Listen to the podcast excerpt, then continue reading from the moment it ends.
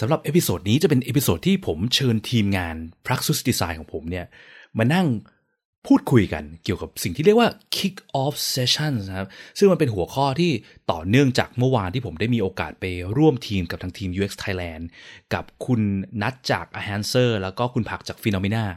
แล้วก็ไปแชร์ให้กับ UX ทั้งโลกนะฟังในงาน 24 hours of UX ซึ่งเป็นงาน conference ทางออนไลน์ที่ UX ทั้งโลก แต่ละประเทศได้สล็อตละ 1 ชั่วโมง แล้วก็ผลัดกันแชร์ไปเรื่อยๆ แล้วก็ส่งไม้ต่อกันนะครับซึ่งคำว่า kick off session เนี่ยมันก็เป็นสิ่งที่ทีมไทยแลนด์เราเนี่ยแชร์เมื่อวาน แต่ว่ามันมีรายละเอียดอะไรหลายอย่างที่ผมคุยกับทีมงานแล้วก็รู้สึกว่าเออจริง ๆ อยากจะ มาเล่าแชร์ประสบการณ์เพิ่มเติมเกี่ยวกับการทำในสิ่งที่เรียกว่า kick off session นี้ จากมุมมองของทางเรา Praxis Design ครับ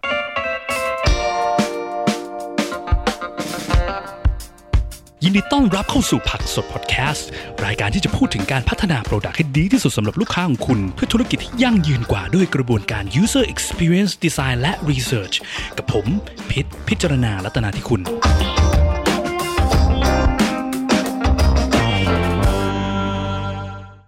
สวัสดีครับ กลับมาพบกันใน episode นี้นะฮะซึ่งวันนี้เราก็จะมีแขกรับเชิญเหมือนกัน ก็คือว่าเป็นทีมงานในทีมผมเนาะจากบริษัท Praxis Design ผมมีแขกรับเชิญสองคนวันนี้ก็คือคุณพัทกับมินนะคนแรกคุณพัทนะฮะสวัสดีครับคุณพัทสวัสดีครับคุณพีทเออสวัสดีครับทุกคนผมพัทนะครับ เป็นอ่า senior designer อยู่ที่บริษัท Praxis Design ครับผมครับ แล้วก็อีกคนนึงก็คือน้องมินนะครับ สวัสดีครับมิน สวัสดีค่ะ มินนะคะ เป็น UX designer ที่บริษัท Praxis ค่ะ ครับ ก็หัวข้อที่วันนี้เราจะมาคุยกันเนาะก็เป็นหัวข้อที่เอ่อต่อเนื่องจากที่เมื่อวานผมได้ไปจอยเอ่อ24 hours UX around the world เอ่อ event นะซึ่งมันเป็น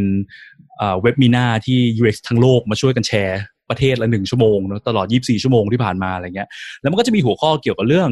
การทำ kick off นะครับ kick off session ชื่องานมันคือเอ่อ why we need a kick off session for UX project อะเนะเขาไม่ได้แชร์ไปแล้วแต่จริงๆ แล้วมันมีสิ่งที่อยากพูดเยอะกว่าในเซสชันเยอะเลย เพราะว่าเมื่อวานก็ได้ได้ไปแชร์ร่วมกับคุณนัทจากบริษัท Ahancer แล้วก็ คุณผักเนาะจากบริษัท Phenomena แล้วก็ยังมี part ของผมเนาะก็เลยมีเวลาแชร์อยู่ไม่มาก แต่ว่าจริงๆ มันก็มีหลาย ๆ จุดเนาะที่มันแบบว่าเห็นมีคนถามคำถามกันเข้ามาเยอะเกี่ยวกับพวก tips พวกการทำการอะไรเงี้ยก็เลยคิดว่าเออวันเนี้ยลองมาแชร์กับทีมดีกว่าเดี๋ยวมานั่งเล่า เรียกว่ามานั่งเมาส์ดีกว่าว่าปกติเวลาที่ทำ kick off session อะไรต่างๆนานาเนี่ยมันเป็นไง แล้วก็จะอธิบายรายละเอียดเพิ่มเติมจากที่เมื่อวานแชร์ไปในwebinar session นั้นนะครับก็มาดูเรื่องแรกกันก่อนดีกว่าเนาะว่าทำไมเราถึงควรต้อง run kick off session หลักๆ kick off session เนี่ยคืออะไร kick off session ก็คือเวลาที่เราเริ่ม project ใหม่กับลูกค้าเนาะหรือบางทีไม่ใช่ลูกค้าก็ได้นะ สมมติว่าเราเป็นทีม UX ภายในใช่ไหมที่อยู่ในองค์กรอะไรเงี้ย แล้วเราต้องไปร่วมงานกับทีมใหม่ๆเงี้ยเช่นสมมติว่าเราอยู่ในธนาคารเงี้ยวันดีคืนดีมีทีมสินเชื่อมาอยากจะสร้าง productดิจิตอลอะไรเงี้ย เขาก็อาจจะมาให้ทีม UX ช่วยใช่ไหมจะเข้าไปเป็น consult หรือช่วยออกแบบให้เขาเลยก็แล้วแต่อะไรเงี้ยหรืออาจจะมีทีมบัตรเครดิตเข้ามาอะไรเงี้ยคุยเนาะก็คือเรามองว่าเป็นอีกปาร์ตี้หนึ่งอีกทีมหนึ่งที่ที่เขาอยากจะมี product ของเขาแล้วทีม UX ต้องเข้าไปช่วยเนาะก็ก่อนที่ project จะเริ่มจริงจังเนี่ยก็ควรจะมี session ที่เราเรียกว่า kick off session เนี่ยเนาะเพื่อเอาทุกคนมานั่งรวมกัน แล้วก็จะได้ทำความเข้าใจ point ต่างๆนานา หลักๆ ที่เขามักจะพูดก็คือว่า kick off session เนี่ยมันคือเซสชันที่แบบมีเพื่อแนะนำตัวเนาะจะได้รู้จักทีมงานอะไรเงี้ยแต่จริงๆ แล้วอะจากประสบการณ์ที่เราทำงานมาเนี่ย เราพบว่าไอ้ kick off session เนี่ยมันมันเสิร์ฟ purpose มากกว่านั้นเนอะมันมีประโยชน์ที่อะไรที่มากกว่านั้นอีกนะครับ เมื่อวานผมพูดไปเนี่ยมันหลักๆเนี่ยมันจะมี 3 เหตุผลที่เราทำ kick off session นะก็คือ 1 คือเรื่อง mismatching expectation ใช่ไหมคือความคาดหวังระหว่างทีม UX เรากับทีมทีมทีมลูกค้าหรือทีมอีกทีมนึงที่เราไปร่วมงานกับเขาเนี่ยมันแตกต่างกัน เหตุผลที่ 2 ก็คือว่า mindset shifting คือการเปลี่ยน mindset นะมันจะมีเรื่อง mindset ที่มันมันอาจจะเข้าใจผิดไปคนละทางอะไรต่างๆนาเนาะแล้วก็ข้อ 3 ก็คือเรื่อง trust เรื่องความเชื่อใจเนาะก็มาไปทีละข้อดีกว่า เดี๋ยวเรามานั่งนั่งนั่งนั่งคุยกันกับอีกสองคนเนาะว่าแต่ละข้อมันเป็นยังไงบ้าง ข้อแรกนะครับ mismatching expectation เนอะการทำ kick off session เนี่ยมันช่วยปรับความคาดหวังที่มันไม่ตรงกัน คุณพัดมิ้นท์มีอะไรที่แบบอยากจะแชร์ในเรื่องนี้ไหมที่เราเคยเจอกันมาเจออะไรบ้างได้ครับ คือถ้าเรื่องที่การมิสแมทเนี่ยนะครับ คือผมจะมีตัวอย่างเป็นสักตัวอย่างหนึ่งแล้วกันนะครับ คือจริงๆเราเคยได้ร่วมงานกับลูกค้าแล้วกันนะครับ เจ้าหนึ่ง คือเราอะครับ ตอนที่ก่อนที่เราจะเริ่มทำโปรเจกต์อะครับ เราก็ได้รับสโคปจากจากลูกค้าของเราเนี่ยนะครับ ว่าเอออยากให้มาช่วยออกแบบระบบสักระบบหนึ่งซึ่งในระบบนั้นนะครับ ก็จะมีการ ระบบสำหรับการสมัครสมาชิกด้วยนะครับ เราก็คาดหวังว่าอ๋อเป็นระบบสมัครสมาชิกทั่วๆไปเหมือนที่เรารู้จักกันก็คือสมัครสมาชิกผ่านอีเมลผ่านเฟซบุ๊กอะไรประมาณอย่างนี้นะครับ เราก็โอเค เราก็คิดว่า scope ในใจน่าจะประมาณนี้แหละ แต่แล้วพอวันที่เราเริ่มทำการ kick off ครับ สิ่งที่เราเจอก็คือ เราเพิ่งจะไปรู้ครับว่าลูกค้าเนี่ยมีการแบ่งระระดับสมาชิกของของลูกค้าเองเนี่ยครับ ออกเป็นหลายระดับมากเลยครับ ไม่ใช่แค่เป็นไม่ใช่แค่เหมือนที่เราคิดไปตั้งแต่ต้นแล้ว ที่บอกว่าจะสมัครแค่ Facebook หรืออะไร มันกลายเป็นว่ามีสมาชิกระดับเบื้องปกตินะครับ ซึ่งเข้ามาใช้เว็บไซต์เฉยๆ ระดับสมาชิกที่ระดับสูงขึ้นมาอีกหน่อย เพื่อจะได้เข้ามาอีดิทอะไรบางอย่าง สร้างเพจสร้างอะไรบนเว็บนี้ได้นะครับ ซึ่งในแต่ละระดับก็ต้องการอ่า requirement field ที่จะต้องเอามาสมัครการยืนยันตัวตนอะไรที่ไม่ที่แตกต่างออกไป อันนี้คือสิ่งหนึ่งที่เราที่เราเจอครับ หลังจากที่เราได้เริ่มเริ่มทำการทำตัว kick off ก่อนเนี่ยนะครับ ซึ่งจริง ๆ แล้วอะ ถ้าเราไม่ได้ทำ kick off เลยเนี่ย เราอะน่าจะไม่รู้เลยว่ามันมีสิ่งนี้อยู่ แล้วเราอาจจะดีไซน์หรือทำรีเสิร์ชหรือทำเทสอะไรผิดจากที่ลูกค้าตั้งใจไว้เลยก็ได้นะครับ อันนี้ในส่วนอืมอันนี้ผมยกตัวอย่างส่วนนี้ให้ฟังครับผม อ่าครับ มันเหมือนกับว่าปัญหามันเกิดจากอันนี้ป่ะครับ คือผมว่าเอ่อโปรเจกต์อย่างพวก UX design project เนี่ย มันมีความยากในการเขียน requirement คือคือคือ requirement และ scope of work ที่เราคุยกับลูกค้าในทีแรกใช่ไหมเช่นเขาว่าใช่บอก เราจะออกแบบ flow การสมัครสมาชิก มันคือคาว่าแค่คาว่าสมัครสมาชิกเนี่ย มันจะมีสิ่งที่เราคาดหวังไปเองว่าสมัครสมาชิกก็ต้องคือแบบอ่าสมัครด้วยอีเมล password อะไรอย่างนี้ป่ะแล้วก็ส่งอีเมลไปให้ลูกค้าเพื่อยืนยันอีเมล แล้วก็จบอะไรอย่างนี้ใช่ไหมนี่คือ definition แต่ว่าจริง ๆ แล้วมันอาจจะมีอะไรซ่อนอยู่มันมากกว่านั้นอีกเนาะคือกลายเป็นว่า expectation ที่ลูกค้าเขาคิดอะลูกค้าเขาก็ไม่รู้ว่าเราคิดอะไร เราก็ไม่รู้ว่าลูกค้าคิดอะไร ใช่ครับมันก็จะเป็นโอกาสในการทำ kick off มันเป็นโอกาสที่ช่วยให้เราเหมือนกับว่าเข้าใจให้ตรงกันก่อนนะก่อนที่จะไปครับไกลแล้วไปกันใหญ่ไปคนละทางอย่างเงี้ยแล้ว expectation ไม่ตรงกันนะเนาะใช่แล้วจากโอเคเคสนั้นมันยังช่วยมันยังช่วยทำให้เรารู้ว่าอ๋อมันมีบางอย่างที่มันจำเป็นต้องคิดเพิ่มอะไรเงี้ยครับแล้วลูกค้าก็จะได้รู้ว่าเออมันมีบางอย่างที่ตกหล่นไปอะไรเงี้ยครับมันช่วยกันขยับไทม์ไลน์หาทางแก้ไขปัญหาให้โปรเจกต์มันไปต่อได้ด้วยอะครับ มันก็จะทำให้งานเราตอนทำงาน smooth ขึ้นเยอะเลยครับ อืมโอเคฮะแล้วอย่างอย่างมิ้นท์ล่ะครับ มิ้นท์มีเอ่อประสบการณ์อะไรที่เคยเจอมาไหม ค่ะ ก็คือมีโปรเจกต์ที่มิ้นท์นะคะ เคยเจอมาก็คือมีลูกค้าเจ้าหนึ่งเนี่ย contact point ของเขาที่ติดต่อกับเรามาตอนแรกอะค่ะ กับ working team เนี่ยคือคนละคนกันอยู่คนละประเทศเลย ทีนี้คือ contact ทำ point ตอนแรกทำไมถึงเป็นคนละประเทศนะ เพราะว่าเพราะว่าอะไรนะเพราะว่าเหมือน contact point เขาเป็น headquarter ที่ทำด้านดีไซน์อยู่ด้าน UX อะไรออีย่ากงปเงี้ยระใช่เทไหมศหนึ่งใช่ ด้าน UX แล้วเหมือนเขาก็มีอีประทศสาขาหนึ่งอยู่ที่เมืองไทยด้วย แล้ว working ใช่ team นี่คืออยู่คือทีมเมืองไทย ที่ไม่ที่ค่อยเราต้องไปทำงานด้วยโอใช่เคที่ที่ที่ไม่ค่อยไม่ค่อยเขาก็ยังไม่ค่อยเข้าใจความหมายของเขาว่า UX เท่าที่ที่ headquarter เขาที่ต่างประเทศอะเนาะอืมใช่ค่ะ ทีนี้พอ contact point เขาติดต่อเรามาคือเขาติดต่อมาให้เราทำเป็น customer journey ทำเกี่ยวกับ journey ต่าง ๆเนี้ยค่ะ แต่ทีนี้ก็คือทำทำ journey นี่คือยังไงนะ เป็น research อะค่ะ เป็น research เกี่ยวกับว่าสุดท้ายแล้วสุดท้ายเอ่อลูกค้าเข้ามาแล้วมี journey เป็นยังไงอะไรต่างเออๆในการคือทำ product นี้ในการใช้ระบบนี้อย่างเงี้ยเหมือนกับว่าไปทำ research แล้วพอได้ข้อมูล insight จาก user มา แล้วก็มาสรุปเป็น journey ใช่ไหม journey ใช่อย่างนั้นอะไรเงี้ยเออใช่โอเคทีนี้พอเขาติดต่อมาคือให้เราทำเป็น journey อย่างนั้นใช่ไหมคะ แต่พอวันแรกที่เราไป kick off กับ working team เนี่ย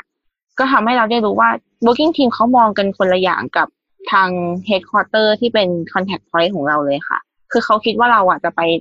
ดีไซน์ตัวแอปตัวหนึ่งเป็นแอปเลเวลของเขาเฉยๆ อย่างเงี้ยค่ะ ไม่ได้มองถึงเป็นอะไรเงี้ย journey ใช่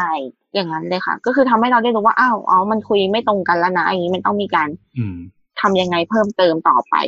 เนี่ยค่ะ แล้วก็อีกอืมอันหนึ่งก็คือจากโปรเจกต์เนี้ยเหมือนกันเลย คือทาง working team เนี่ย เขามีความคุยกันในเรื่องของ user กับ customer คำว่า user ของเขากับคำว่า customer ของเขาเนี่ย มันไม่เหมือนกัน แต่ว่าเวลาเอามาคุยกันเนี่ยเขาพูดด้วยคำเดิมคือ user ซึ่งบางทีอะ ไอ้คำว่า user ของเขาเนี่ยเขาหมายถึง customer customer คือคนที่มาซื้อ product ของเขาเลยจริง ๆ แต่ว่าไม่ใช่ user ที่ที่ใช้ระบบ ที่ใช้ระบบใช่ไหมเพราะว่าระบบมันใช่อาจจะเป็นระบบอย่างที่เช่นเป็นระบบที่ที่มีพนักงานคนขายภายในใช้ใช่อะไรเงี้ยพนักงานภายในเป็นยูเซอร์อะไรเงี้ยเนาะเออใช่ แต่ว่า customer จริง ๆ อะ เป็นอีกคนหนึ่งแต่เขาว่าเรียกปนกันไปหมดเรียกบางทีก็เรียกอืม user user ทำให้เราแบบงงว่า ตอนนี้เขาพูดถึงอะไรกันแน่อืมแล้วเราต้องมา define คำเนี้ยกันใช้เวลาสองสามเซสชันเลย ซึ่งรู้สึกว่ามันเสียเวลามากทำให้โปรเจกต์มันช้าขึ้นอย่างเงี้ยค่ะเป็นเดือนอืมเลยมันก็จะมีพวกพอยพวกนี้เนาะคือผมว่าจุดหนึ่งที่มันยากคือเรื่อง terminology นะเรื่องการใช้คำอะเนาะประสบการณ์ที่ผ่านมาอย่างเคยสมัยเมื่อก่อนเคยทำงานบริษัทใหญ่เงี้ยก็จะมีแบบนี้เหมือนกันคือคำว่า user เนี่ยนะ คือมันเป็นคำที่แบบหลาย ๆ ที่เขาตีความไปคนละทางได้เยอะ เช่นเอ่อบางที่บอกว่า user คือคือเรา UX เนี่ยเรามอง user ก็คือ use ใช่ไหมคือคนที่ใช้งานตัวระบบอะเนาะแต่บางที่เขามองว่า user เนี่ยคือทีม business คือเช่นทีม IT เรียกทีม business ว่า user แล้วเวลาที่ requirement มาจากทีม business business อยากได้ฟังก์ชันนี้นี้นี้เขาก็จะเรียกว่าเนี่ย requirement มาจาก user แต่สำหรับเราที่เป็น UX เนี่ยเราได้ยินเขาว่า user เนี่ยมันเฮ้ยไม่ใช่ดิ use- requirement จาก user มันก็แปลว่ามันควรต้องไปทำ research กับคนใช้งานจริงใช่ไหม business อาจจะไม่ใช้งานจริงก็ได้อย่างเงี้ยมันก็จะมีปัญหาเรื่องการใช้คำที่มันสื่อไปคนละทาง ซึ่งดูเป็นปัญหาง่ายๆนะแต่ว่าจริงๆมันมันก่อให้เกิดปัญหาใหญ่ในอนาคตได้ถ้าเราไม่ได้จูน ปรับจูนทำความเข้าใจว่า terminology ที่เราใช้เนี่ยมันเหมือนหรือต่างกันยังไงบ้างอะเนาะอืมมันจะมองทำให้เรามองภาพผิดไปคนละทางเลยค่ะแบบอืมคนครับหนึ่งก็คิดว่าคนใช้ระบบที่เราจะไปช่วยคือคนนี้ แต่จริงๆแล้วเราต้องช่วยคนนี้หรือเปล่าอะไรอย่างเงี้ยค่ะอืมครับ ก็มันก็เลยเป็นความแบบว่าก่อให้เกิดข้อแรกเนาะที่บอกว่าสาเหตุของการที่ต้องมีควรจะต้องมี kick off session เนี่ยก็เพราะว่ามันมันมักจะมีเรื่องเนี้ย mismatching expectation เนี่ยความเข้าใจผิดความคาดหวังเป็นคนละทางกันเยอะเนาะข้อสองมากดีกว่าข้อสองก็คือว่า mindset shifting ใช่ไหมคือว่าหลาย ๆ ครั้งเนี่ยมันจะมีสิ่งที่เรียกว่า mindset คือไม่ว่าจะเป็น mind mindset ของลูกค้าเราเอง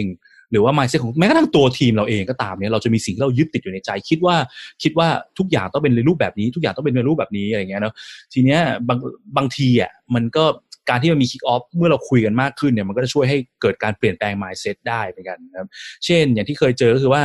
พวกแบบอย่างลูกค้าอย่างเงี้ยหลาย ๆ ครั้งอะพูดตามตรงก็คือเวลาที่เราเริ่มโปรเจกต์กับเขาอย่างเงี้ยลูกค้าหลาย ๆ เจ้าเนี่ยเขาก็ยังไม่ได้คิดถึงว่า user ของเขาคืออะไรด้วยซ้ำเนาะ เคยเคยเจอแบบพวกนี้ไหมมิ้นหรือคุณพัดว่าไอ้คำว่า u- ไอ้ user จริง ๆ ของเขาที่มาใช้ระบบอะเป็นยังไงบ้างอะไรเงี้ยคือถ้าพูดเกินก่อนนะว่า user อย่างมุมมองของเราเวลาทำเราทำ UX เนี่ยพูดถึง user เนี่ยเรามักจะต้องเอ่อระบุลงไปให้ชัดเจนกับว่า user เนี่ยต้องเป็นกลุ่มไหนที่มีปัญหามีเพนพอยต์เรื่องอะไรใช่ไหมแต่บางทีมันก็ไม่เป็นแบบนั้นนะเนาะครับ คือบางทีอะครับ เราจะอันเนี้ยถ้าสมมติว่าจะให้ผมอะมันก็จะมีบางครั้งอะครับ ที่ ลูกค้าอะครับ มาด้วยความที่ว่ามีฟีเจอร์ หรือว่ามีแอปอะไรอยู่ในหัวอยู่แล้ว อยากจะสร้างแน่นอนแล้วแบบมั่นใจมากว่า อันเนี้ยต้องมีคนใช้แน่ๆอะไรอย่างเงี้ยครับ เอามาแบบคิดว่าเฮ้ยทำแป๊บเดียวครับ มาบอกทีมเราอะนะครับ ว่าอันนี้ใช้เวลาไม่นานหรอก เพราะว่าฟีเจอร์เราเรามีไว้แล้ว เราคิดไว้ทุกอย่างเสร็จเรียบร้อยหมดแล้วอะไรอย่างเงี้ยครับ แต่พอถึงเวลาที่เราไปเข้า kick off session นะครับเลยเออ เราไปคุยกับเขาครับว่า จริง ๆ แล้วเนี่ย ใครกันแน่ที่เป็นคนใช้แอป ตัวที่ว่าหรือว่าตัว digital product อะไรก็แล้วแต่นะครับ พอเราคุยไปคุยมา พอเรารู้ว่า คนที่เขาคิดไว้อะครับ มันไม่ใช่แล้ว ภาพมันเปลี่ยนไปแล้วว่า user มันเป็นคนหนึ่งไอตัว feature ทั้งหลายแหละที่เขาคิดมาก็คิดมาจาก business ซะเป็นส่วนใหญ่ หรือแม้กระทั่งแบบผู้บริหารระดับสูงหรือใครก็แล้ว แต่คิดว่าเออมันควรจะมีสิ่งนี้แหละเพราะคิดกันเอาเองอะครับว่า มันต้องดีแน่ๆอะไรอย่างเงี้ยครับอืมแต่พอเราได้คุยกันไปลึกๆจริง ๆ แล้วอะครับ ทุก ๆ คนนะครับ กลับมามองแล้วเห็นว่าเออ user จริง ๆ เป็นใคร แล้วทำให้ทำให้เขาอะครับ ย้อนกลับไปคิดก่อนว่า แล้ว feature ที่เขาคิดไว้ตั้งแต่แรกอะมันเหมาะกับ user คนเหล่านี้จริงหรือเปล่านะครับ มันก็เลยช่วยทำให้เราอะค่อย ๆ แก้ปมไปทีละปมทีละปม feature ทีละอันทีละอันว่าอะไรกันแน่ที่ควรจะทำหรืออะไรกันแน่ที่ยังไม่ควรทำนะตอนนี้ อันเนี้ยครับ อันนี้ก็เป็นตัวอย่างหนึ่งนะครับ ที่เป็นเราได้ไปปรับอืม mindset กับตัวลูกค้าว่าที่เข้าเออหลาย ๆ ครั้งเนอะลูกค้ามักจะเริ่มจ้าง ไม่ได้เกิดเพราะว่า เฮ้ย เราอยากจะแก้ปัญหาให้คนเหล่านี้หรอกนะที่ที่โปรเจกต์ที่ผ่านมาเนี่ยแทบจะไม่เคยมีหรือว่าเนี่ยใช่เรารู้อยู่แล้วว่ากลุ่ม target ของเราคือใครมีปัญหาอะไรคิดมาแล้วมาสร้าง product แก้ปัญหาเขาดีกว่า มันมักจะไม่เป็นแบบนั้นนะส่วนมากเนี่ยแทบส่วนเขาว่าส่วนมากทีนี้ก็คือแทบจะทั้งหมดอะเนาะก็มักจะเริ่มจากการจ้าง UX มันก็ต้องเริ่มจาก business เป็นหลักอะเนาะเพราะว่าก็แน่นอนเพราะว่าเขาทำธุรกิจอะนะจะมาถึงแบบว่าแก้ปัญหาคงไม่ไม่ใช่องค์กรการกุศลนะที่จะเริ่มมาทำแก้ปัญหาให้ทุกคนในโลกอะไรเงี้ยเริ่มจาก business ก็เป็นเรื่องปกติ แต่หลาย ๆ ครั้งเนี่ยพอเริ่มจาก business ปุ๊บเขาก็มักจะคิดถึงเรื่องธุรกิจเป็นหลักอะเนาะเช่นอะคนไม่ซื้อของกับเราอะไรเงี้ยนะแต่ว่าคนที่ซื้อเนี่ยเป็นใครไม่รู้ยังไม่ได้คิดอะไรเงี้ยอันนี้ก็จะเป็นจุดที่เราช่วยปรับ mindset ว่าลองมองคนมากขึ้นแล้วปัญหาคนเหล่านี้เป็นไงมากขึ้นนะเนาะก็ได้เป็นจุดหนึ่งด้วย นอกจากนั้นนะมันก็จะมีเรื่องอย่างนี้เหมือนกันก็คือว่า ปรับ mindset ตัวทีมเราเองตัวเรานะเองใช่เออเพราะว่าอะไร เพราะว่าคือคือเราเนี่ยเป็นสาย UX UX เนอะคือสิ่งที่เราบ้ามากกับทีมเราเนี่ยแบบว่าเมื่อวานผมใช้คำว่า UX freak อะนะคือเราคลั่งกับคาว่า UX แล้วก็การแก้ปัญหาให้คน แต่ทีเนี้ยเนอะเพราะว่าลูกค้าเขาทำธุรกิจใช่ไหมหลาย ๆ ครั้งเนี่ยการแก้ปัญหาให้คนอาจจะไม่ใช่ first priority ซึ่งก็อาจจะโอเคก็เป็นไปได้ใช่ไหมอย่างมิ้นท์พอมีเคสอะไรที่จะแชร์ตรงนี้ที่เคยเห็นมา อันนี้เพิ่งเคยเจอมาไอ้ยเพิ่งเจอมาสดๆร้อนๆเลยค่ะ อย่างที่พี่พิทบอกคือเราอะข้างการในในการทำ research มากคือเราอะคิดว่ามีโปรเจกต์มาเราต้องวางแผนการทำ research ว่าอย่างนี้อย่างนี้อย่างนี้เพื่อให้เข้าใจ user ก่อนใช่ไหมคะแต่พอเราไปคุยกับเขาจริง ๆ แล้วเนี่ยเราวางตอนแรกเราวางแผนไว้ว่า ต้องมี research แบบนี้แบบนี้แบบนี้ แต่พอไปคุยกับเขาจริงๆแล้วอะกลับเห็นว่าทางทีมเขาเนี่ย เขาอยากจะทำเพื่อให้มันเป็นการ educate education เฉยๆ คืออารมณ์แบบประมาณว่าอยากลอง process ให้รู้ว่าอืมทำประมาณเนี้ยแล้วมันจะได้ประมาณไหนอืมอยากให้คนในทีมเห็นภาพร่วมกันว่าการที่เริ่มจาก user ก่อนเนี่ยมันเป็นประมาณไหน คือไม่ได้แบบ จริงจังในการทำ research มากขนาดที่เราคือคิดไว้ตอนอาจจะเป็นบางทีเขาจะมีเอ่ออะสิ่งที่เขาเขาอยู่เป็น agenda ในใจนะเช่น บางกรณีเนี้ยคือเขามีทีมงานอยู่แล้ว เพียงแต่ว่าสิ่งที่เขาขาดคือทีมงานอะเขาเขาไม่ได้มี skill ในการทำ research อะไรเพียงพออย่างเงี้ยแล้วสิ่งเขาต้องการคือเขาอยากให้ทีมงานเห็นภาพอะไรเงี้ยเนาะแล้วก็มี capacity มีมีมี skillมันเหมือนเป็น educational project เนี้ยก็เป็นไปได้ คือไม่ใช่ว่าทุกโปรเจกต์มันจำเป็นต้องทำ research full stream ตลอดใช่ไหมมันก็จะช่วยให้เราเข้าใจแล้วก็เห็นภาพนี้มากขึ้นด้วยว่าเอ้ยบางมันไม่ใช่ว่าทำ research full stream ตลอดเวลาแล้วมันจะได้ผลที่มันดีอลังการตลอดอะเนาะก็ต้องขึ้นอยู่กับว่าแล้วจริง ๆ แล้วสิ่งที่เป็นนิดจริง ๆ ของของลูกค้าเนี่ยคืออะไรเนาะคือ แต่ว่ายังไงก็แล้วแต่เนี่ยผมไม่ได้บอกว่าไม่ควรทำรีเสิร์ชนะยังไงรีเสิร์ชสำคัญอยู่แล้วเพียงแต่ว่ารีเสิร์ชก็ควรจะต้องปรับเปลี่ยนเพื่อให้ฟิตตรงกับ business เหมือนกันนะเนาะโอ เคฮะแล้วก็ point สุดท้ายที่เมื่อวานพูดไปก็คือว่าเรื่องการสร้าง trust เนอะคือเอ่อเพราะว่าสุดท้ายเราเข้าไปเราก็เป็น external party เป็นทีมงานภายนอกเนอะการทำ UX process เนี่ยมันไม่ใช่ว่าเราทำแค่ทีมเดียวใช่ไหมแล้วเราจะ deliver application ที่ user experience ดีงาม ให้ลูกค้าได้ทันที มันก็จะมีความยากแล้วมันก็ต้องมีการ collaborate มีการร่วมงานกับทีมงานเขาหลากหลายคน ร่วมงานกับ IT เนอะบอกว่าเราดีไซน์ออกมา flow เราดีอะไรทุกอย่างใช้ง่าย usability ดีขนาดไหน แต่ไอทีบอกว่าทำไม่ได้ขึ้นมาเงี้ยสุดท้ายมันก็ออกมามันก็จะมีปัญหาเนาะหรือบางอย่าง business บอกจะฟังก์ชันแบบนี้แหละขายของได้ แต่มันอาจจะไม่ตรงตามที่ user ต้องการอะไรเงี้ย คือ คือเราก็จำเป็นต้องต้อง collaborate กับทีมเขาให้ได้มากขึ้นใช่ไหมการ collaborate กับเขาสิ่งหนึ่งก็คือว่าพอเวลาที่มันเป็นโปรเอ่อโปรเซส UX เนี่ยเราต้องทำหน้าที่ lead เช่น ขั้นต่อไปเราต้องทำ user research นะ และเราต้องการให้คุณมานั่งแจมกับเรามานั่งฟังด้วย ปัญหาคือว่าถ้าเขายังไม่ trust เราเขายังไม่เชื่อใจเราเราไปชี้นิ้วบอกให้เขามาเข้า research เนี่ยเขาคงไม่มาเข้าหรอก อันนี้มันก็จะเป็นโอกาสดีเพื่อทำให้เราเข้าใจเขาเนาะแล้วก็วิธีหนึ่งที่ดีที่สุดในการทำให้เขาเข้าใจเรา เขาให้เขาเชื่อใจเรามากขึ้นก็คือการที่ว่าเราเข้าไปแล้วเราทำเราเริ่มโดยการเล่าให้ผมฟังหน่อยครับ ปัญหาคุณคืออะไร ไปฟังเขาก่อน ไป empathize กับเขาก่อนพูดง่ายๆคือมันเหมือนกับเป็นเอ่อเรียกว่าอะไรอะ เป็นเป็นการทำ user research ประเภทหนึ่งนะแต่ user ที่นี่ของเราคือลูกค้านะ client research เราใช้เทคทักษะแบบเดียวกันเลย การเข้าไปฟังก่อนเริ่มจาก active listening นะเพื่อจะได้เอ่อเมื่อเมื่อเขาเห็นว่าเราอะเข้ามาไม่ได้เข้ามาแบบอะไรก็ไม่รู้ไม่ไม่ได้ฟังไม่ได้สนใจเขาอะแต่เราเข้ามาเพื่อสนใจเขาอยากจะแก้ปัญหาเขาจริงๆเนี่ยมันก็จะเป็นการสร้าง trust ที่ดีที่สุดนะครับ อืม แล้วก็โดดไปเรื่องเอ่อเรื่องการเริ่มทำดีกว่าเนาะก็คือว่ามีคำถามที่คนมักจะถามกันเข้ามาว่าเฮ้ยแล้วเวลาที่จะทำพวก kick off session เนี้ย ตอนแรกบอกว่าเอาคนหลากหลายหลายทีมมารวมเนาะต้องเอาคนเยอะแค่ไหนอะต้องเอาคนประมาณไหนบ้างในการมาเข้า session เนี้ย kick off session อืมคุณพัดมีมีมีมีพอยต์จะแชร์ไหมในเรื่องการคือจากที่เราจากประสบการณ์นะครับ ที่ทำทำมาในหลายโปรเจกต์ครับจำนวนคนที่เข้าแต่ละครั้งเนี่ย ไม่แทบจะไม่เท่ากันเลยนะครับ คือจริง ๆ แล้วครับ เราก็จะบอกลูกค้าเราเสมอครับ ว่าเราอยากได้คนที่ที่มีส่วนร่วมในการตัดสินใจ ในการชี้ได้ว่าโปรเจกต์นี้จะต้องไปยังไง direction แบบไหน มีใครบ้างเป็นปาร์ตี้มี partner เป็นใครบ้างเราอยากเอาทุกคนเข้ามาร่วมกันนะครับ แต่มันก็มีปัญหาบางส่วนคือหนึ่งเวลาว่างของแต่ละของคนเหล่านั้นนะครับ ด้วยความที่ว่ามีทั้งคนระดับสูง ระดับ operation ระดับอะไรก็แล้วแต่นะครับ เวลาว่างมันจะไม่ค่อยตรงกันนะครับ ซึ่งมันก็ทำให้มีความยากเกิดขึ้นนะครับ ดังนั้นบางทีอะครับ เราก็จะแก้ปัญหาสิ่งเหล่านี้ด้วยความที่ว่าอ่าใช้จำนวนคนใน ที่ที่คิดว่ามีส่วนร่วมแล้วก็ตัดสินใจได้ในระดับหนึ่งนะครับ มันไม่ได้ถึงกับว่าต้องไปเอาระดับผู้บริหารระดับสูงเลย เจ้าของบริษัทหรืออะไรก็แล้ว แต่ซึ่งจริงๆ แต่ถามว่าถ้าได้ดีไหมดี แต่ถ้ามันไม่ได้จริง ๆอะครับ เราก็อาจจะเอาคนที่สามารถตัดสินใจได้ในระดับหนึ่งมาก่อนก็ได้ครับ เพื่อจะได้ทำให้เราเห็นภาพไปตรงกัน แล้วก็ทั้งทีมงานนะครับ ไปด้วยกันต่อได้ก่อนครับ ผมผมขอตอบแบบนี้แล้วกันไม่ได้ตอบเป็นจำนวนคนแล้วกันนะครับ อืมอืม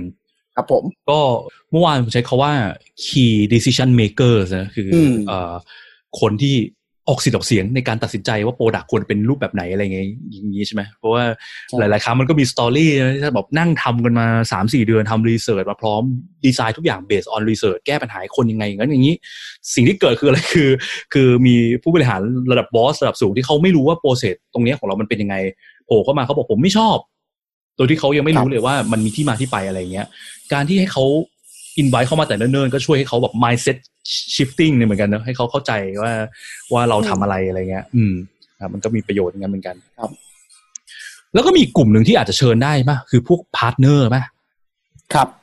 เออพาร์ทเนอร์ยังไงบ้างอะครับคุณพัทคือพาร์ทเนอร์ครับบางทีอะครับ เราทำงานเนี่ย ลูกค้าอะครับเขาให้เราไปช่วยเหลือทางด้านของการทำ UX ใช่ไหมครับ แต่เราอะจะไม่ได้ทำเรื่องกับอาจจะมีพาร์ทเนอร์อีกเจ้าหนึ่งเป็นมาทำเป็นเป็น developer อืมไปเขียนโปรแกรมครับมามามาดึงเขีมายนโปรโค้แกรดมอะไรใช่เงี้ยเออช่วยเราโค้ดเขียนโปรแกรมแล้วบางทีอย่างเงี้ยครับ ถ้าสมมติเขาไม่ได้เข้ามากับเรานะเวทวันที่เราทำคิกออฟอะครับ บางทีเราอาจจะมองไปคนละภาพเลยอะครับ develop แล้วเราก็ไม่รู้ด้วยซ้ำว่า developer คนเขียนโปรแกรมเนี่ยเขามีอะไรอยู่ในหัวเขาบ้างเขามีอะไรที่เขาเตรียมไว้แล้วบ้าง มีข้อกำหนดหรือว่ามี limitation ตรงไหนบ้างอะไรเงี้ยครับ ซึ่งอืมในการที่เขาเข้ามาแล้วเรามาแชร์กันพวกเนี้ย มันจะทำให้เราอะทำงานได้ง่ายขึ้น เราจะได้รู้รอบด้านมากขึ้นนะครับว่าจะทำยังไงให้งานมันสำเร็จได้ด้วยดี แล้วมี UX ที่ดีด้วยอะครับ อืมครับผมอย่างที่จำจำตัวอย่างหนึ่งได้คือว่าเคยมีลูกค้าเจ้าหนึ่งเนาะประมาณว่า คือคือเขามีระบบเอ่อเว็บไซต์ที่มันต้องเชื่อมต่อจากหลายฐานข้อมูลเนี่ยอยู่คนละอยู่คนละเซิร์ฟเวอร์อย่างเงี้ยแล้วเอ่อ ระบบปัจจุบันเนี่ยข้อมูลไม่ครบ แล้วก็ถ้าเราเรารู้ปัญหามาว่าเนี่ยลูกค้าก็บ่นว่าทำไมข้อมูลมันแสดงไม่ครบทุกอย่างในหน้าเดียวทำไมต้องไปล็อกอินเข้าหลายระบบอะไรเงี้ยแล้ววันนั้นน่ะเราเคยเชิญ developer มาเนาะที่เขาเคยเป็นคนดูแลตัวระบบเนี้ยเขาก็มาแชร์ให้เห็นภาพเลยว่าปัจจุบันมันมี limitation ของตัวเซิร์ฟเวอร์ที่มันใช้ที่มันไม่สามารถจะ access ข้อมูลกันได้ ด้วยด้วยข้อจำกัดทางเทคนิคที่เป็นระบบปัจจุบันที่เขาใช้อยู่เงี้ยระบบ framework ที่มันใช้เนี่ยมันทำไม่ได้จริงๆ มันก็เลยจำเป็นต้องแยกเป็นคนละเว็บไซต์อะไรเงี้ย สิ่งที่เกิดคือว่าถ้าในเวอร์ชันหน้าเนี่ยเรามัวไปคิดเองใช่ไหมเอ้ยเดี๋ยวเราดีไซน์ให้หน้าเว็บเข้ามาทุกอย่างแสดงได้เลยในหน้าเดียวอย่างเงี้ยแล้วเพิ่งมารู้ทีหลังจาก developer ว่ามันทำไม่ได้ เพราะว่ามันเป็นข้อจำกัดทางเซิร์ฟเวอร์จะแก้ไขปัญหานี้ได้ต้องเปลี่ยนเซิร์ฟเวอร์หรือเปลี่ยน framework ใหม่ทางบริษัทต้องลงทุนอะไรเงี้ย มันก็จะเป็นปัญหาที่เกิดขึ้นได้แล้ว ถ้าเราไปรู้ที่หลังเนี่ยโอ้โหเสียเวลาดีไซน์ไปสองสาเดือนสุดท้ายออกมาใช้ไม่ได้ อย่างน้อยรู้แต่แรกเราก็จะรู้ว่าโอเค จะมีวิธีอื่นอีกไหมที่เราจะช่วยให้คนสามารถ access ข้อมูลเหล่านั้นได้ โดยที่ เอ่อไม่ไม่จำเป็นต้องล็อกอินอะไรเยอะขนาดนั้นอะไรเงี้ยครับ อืมก็จะได้เราจะได้ตั้งโจทย์ของเราถูกในการดีไซน์เนาะอืมแล้วก็เฟรมที่เราใช้เนาะก็คือเอ่อไอตัวชื่อว่า product vision board โดย Roman Pichler นะฮะก็คือว่าเป็น frame ที่เขาใช้เวลาที่อธิบายภาพรวมของ product เนาะว่า product product นึงเนี่ยเวลาเราสร้าง product เนี่ยมันจะต้องคิดถึงหลายอย่างประกอบกันนะตั้งแต่เรื่อง user เรื่องอ่า product feature มี feature อะไร product ทำอะไรได้ เรื่อง business เนาะว่า product เนี้ยทำมามันมันส่งผลในแง่ business ยังไงบ้างมันสร้าง revenue ให้บริษัท หรือมันลด cost ให้บริษัทยังไงบ้าง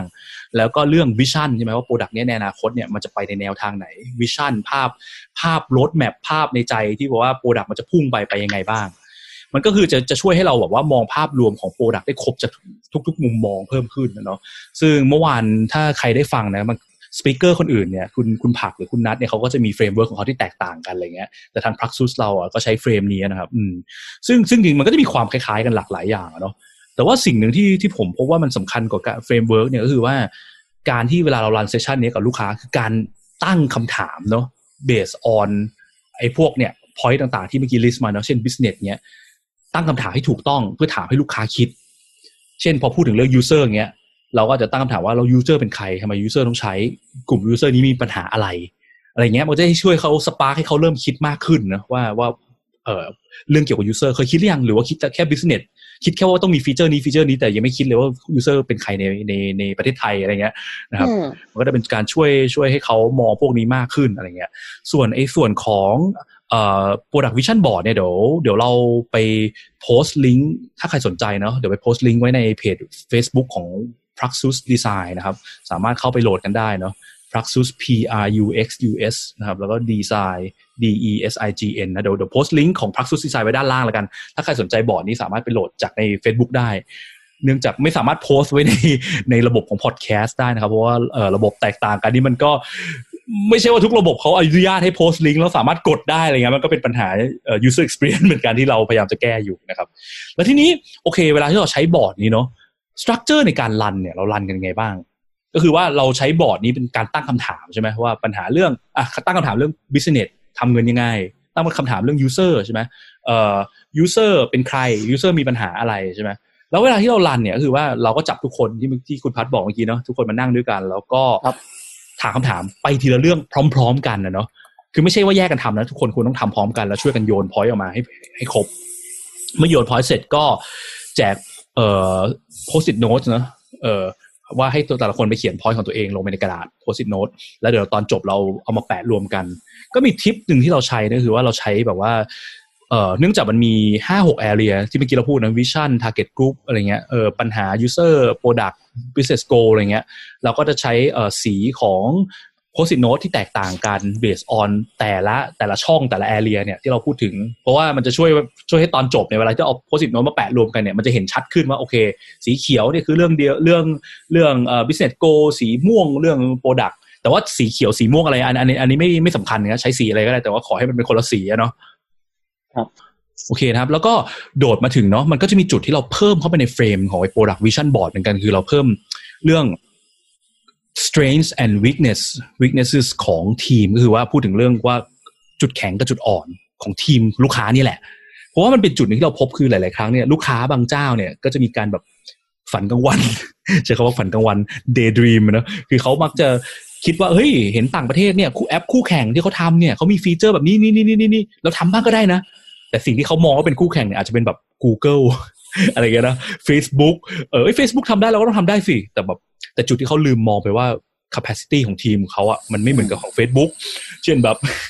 เออเฟซบุ๊กเขามี engineer กี่ร้อยกี่พันคนนะเนาะมีทีม UX ก็อาจจะมีแบบห้าร้อยคนอะไรเงี้ยแต่ว่าทีมลูกค้าเนี่ยมี UX หนึ่งคนอะไรเงี้ยเอ่อมี engineer สามคนอะไรเงี้ยก็ได้ช่วยให้เขาเห็นภาพพวกนี้มากขึ้นอะเนาะทั้งเอ่อมิ้นท์มี point อะไรที่เคยเจอมาไหมที่ที่ที่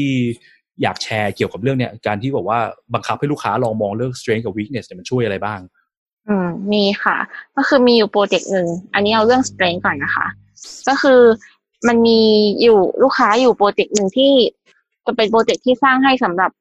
เป็นแอปสำหรับ professional ด้านนั้นใช้ในอินดัสทรีนั้น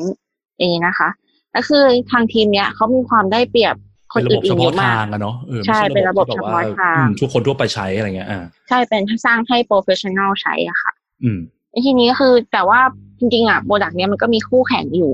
หลายบริษัทอยู่เหมือนกัน ก็คือมีทั้งคู่แข่งทั้งในประเทศแล้วก็ต่างประเทศ และสิ่งที่ทำให้ทีมเนี้ย แข็งกว่าแข่งกว่าคู่แข่งก็คือ อย่างคู่แข่งที่อยู่ต่างประเทศอย่างเงี้ยค่ะ ทีมนี้ก็จะมี local knowledge ที่มากกว่า เข้าใจคนที่อยู่ในพื้นที่ในประเทศไทยเนี่ยมากกว่า แล้วสำหรับคู่แข่งในประเทศเดียวกันเนี่ย คือทีมเนี้ยเขามีคนออกแบบที่มาช่วยออกแบบเนี่ยค่ะ คือทำงานจริง แล้วก็มีการถือ certificate ระดับประเทศ ซึ่งมีอยู่แค่ไม่กี่คนในประเทศเรา อย่างเงี้ยค่ะ แล้วก็คือ มันก็แปลว่าเขาเราชก็นะเออเหมือนกับว่าเหมือนกับว่าทีมเขาก็จะมี knowledge เกี่ยวกับโดเมนเกี่ยวกับเรื่องเนี้ยใช่ด้านเนี้ยที่ที่ที่แข็งกว่าเอ่อคู่แข่งในประเทศใช่ป่ะเพราะคู่แข่งในประเทศใช่ที่ผ่านมาเหมือนกับว่าก็อาจจะยังไม่เข้าใจความรู้ทั่วไปคือคือฟังเพียงพออะไรอย่างเอเงี้ยอความรู้ไม่เพียงพอสิ่งที่มันเกิดคือเหมือนกับว่าฟังก์ชันของพวกคู่แข่งในประเทศก็จะแบบ ยังไม่พอเนาะเพราะว่าพอเป็น professional ใช้มันจะมีฟังก์ชันแบบบางอย่างที่มันซับซ้อนขึ้นอย่างงี้ใช่ไหมใช่ค่ะมอันนี้ก็คือเป็นด้าน strength อืมส่วนด้านด้านด้าน weakness เนี่ย ก็เคยมีเจอโปรเจกต์หนึ่งเหมือนกันที่เหมือนเขาอะต้องการที่จะสร้างแพลตฟอร์ม เพื่อที่จะขายของแค่ให้ใช้ได้ทั้งทั่วประเทศอย่างเงี้ยค่ะ แต่ว่ามีแอดมินที่ดูแลระบบเนี้ยอยู่แค่คนเดียว มันก็เลยทำให้มันยากมากเลยที่เขาจะเสิร์ฟลูกค้าทุกคนที่เข้ามาได้ อันนี้ก็คือให้เรามองตรงนี้ตั้งแต่ตอนเริ่มเลยว่า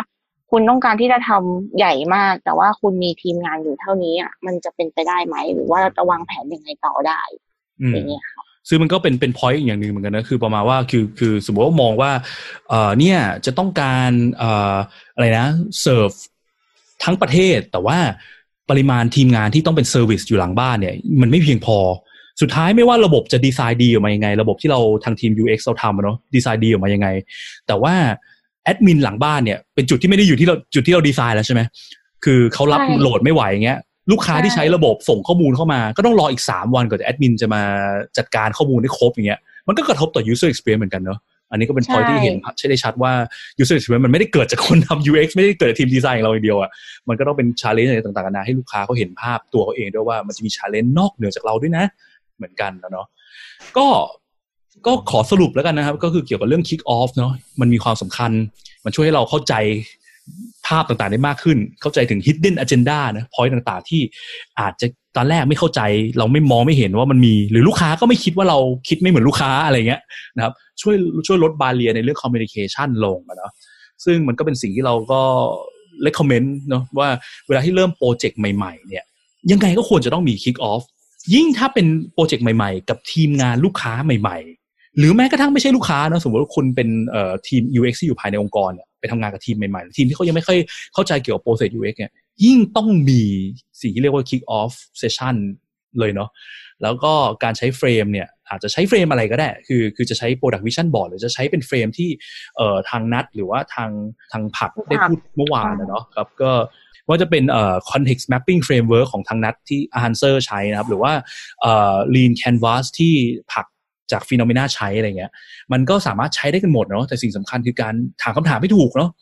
make sure ว่าเรามองภาพรวมครบ และตัวเราเองเนี่ยเข้าใจลูกค้าเพียงพอก่อนที่เราจะไปเริ่มการดีไซน์อะไรต่างๆนานาอย่างเงี้ยแล้วครับ เออทางเอ่อคุณพัดกับมิ้นท์มีอะไรอยากเสริมไหมอืมขอผมเสริมนิดนึงแล้วกันนะครับ คือเอ่อการทำตัว kick off เนี่ยครับ คือจริง ๆ แล้วอะครับจากประสบการณ์ของเราอะครับ มันเรามีหลายโปรเจกต์เหมือนกันนะครับ ที่เราไม่ได้เริ่มโดยโดยการใช้ kick off โปรเจกต์ครับแล้วสุดท้ายเราก็จะเจอปัญหาทุกครั้งเลย ไม่ว่าจะเป็นเรื่องของ requirement เอง ไม่ว่าเรื่องการอืมที่เขามา expect ว่าเราต้องมาทำ wireframe ให้อย่างเดียว หรือเราต้องมาทำนู่นนี่นั่นให้อย่างเดียวคือ คือเราเจอปัญหาแบบนี้ค่อนข้างบ่อยอะครับ แต่วันแต่โปรเจกต์ไหนก็แล้วแต่ที่เราได้เริ่มทำ kick off อยู่ก่อนนะครับ ปัญหาเหล่านี้มัน จะน้อยลงไปมากเลยครับอืมก็เลยไม่อยากได้บอกจะว่าไม่ได้บอกว่าแก้ได้ร้อยเปอร์เซ็นต์เนาะแต่บอกใช่ใช่ลดได้ถูกครับเยอะลงแบบมันลดได้เยอะครับ significantly แล้วกันอ่าครับใช่ครับ ก็เลยอยากฝากว่าถ้าเป็นไปได้อยากให้ทุก ๆ คนนะครับ ลองเริ่มใช้ดูครับ ลองเริ่มไปก่อนนะครับ ไม่ต้องสนใจว่าว่ามันจะจะถูกต้องร้อยเปอร์เซ็นต์ไหมหรือมันจะผิดไหมอะไรเงี้ยครับเริ่มต้นได้เลยนะครับ เผื่อว่าจะได้เห็นว่าการทำ kick off มันจะมีประโยชน์ในระยะยาวเวลาที่เราต้องทำงานร่วมกับคนอื่นๆนะครับครับครับก็ผมเอ่อก็ขอสรุปเอ่อ episode นี้เท่านี้แล้วกันนะครับ ก็ถ้าเห็นว่าพอดแคสต์นี้มีประโยชน์ก็อย่าลืมกด follow ในช่องทางที่คุณเอ่อฟังพอดแคสต์นี้นะครับ แล้วก็ไว้พบกัน episode หน้าครับ สวัสดีครับ ครับ สวัสดีครับค่ะ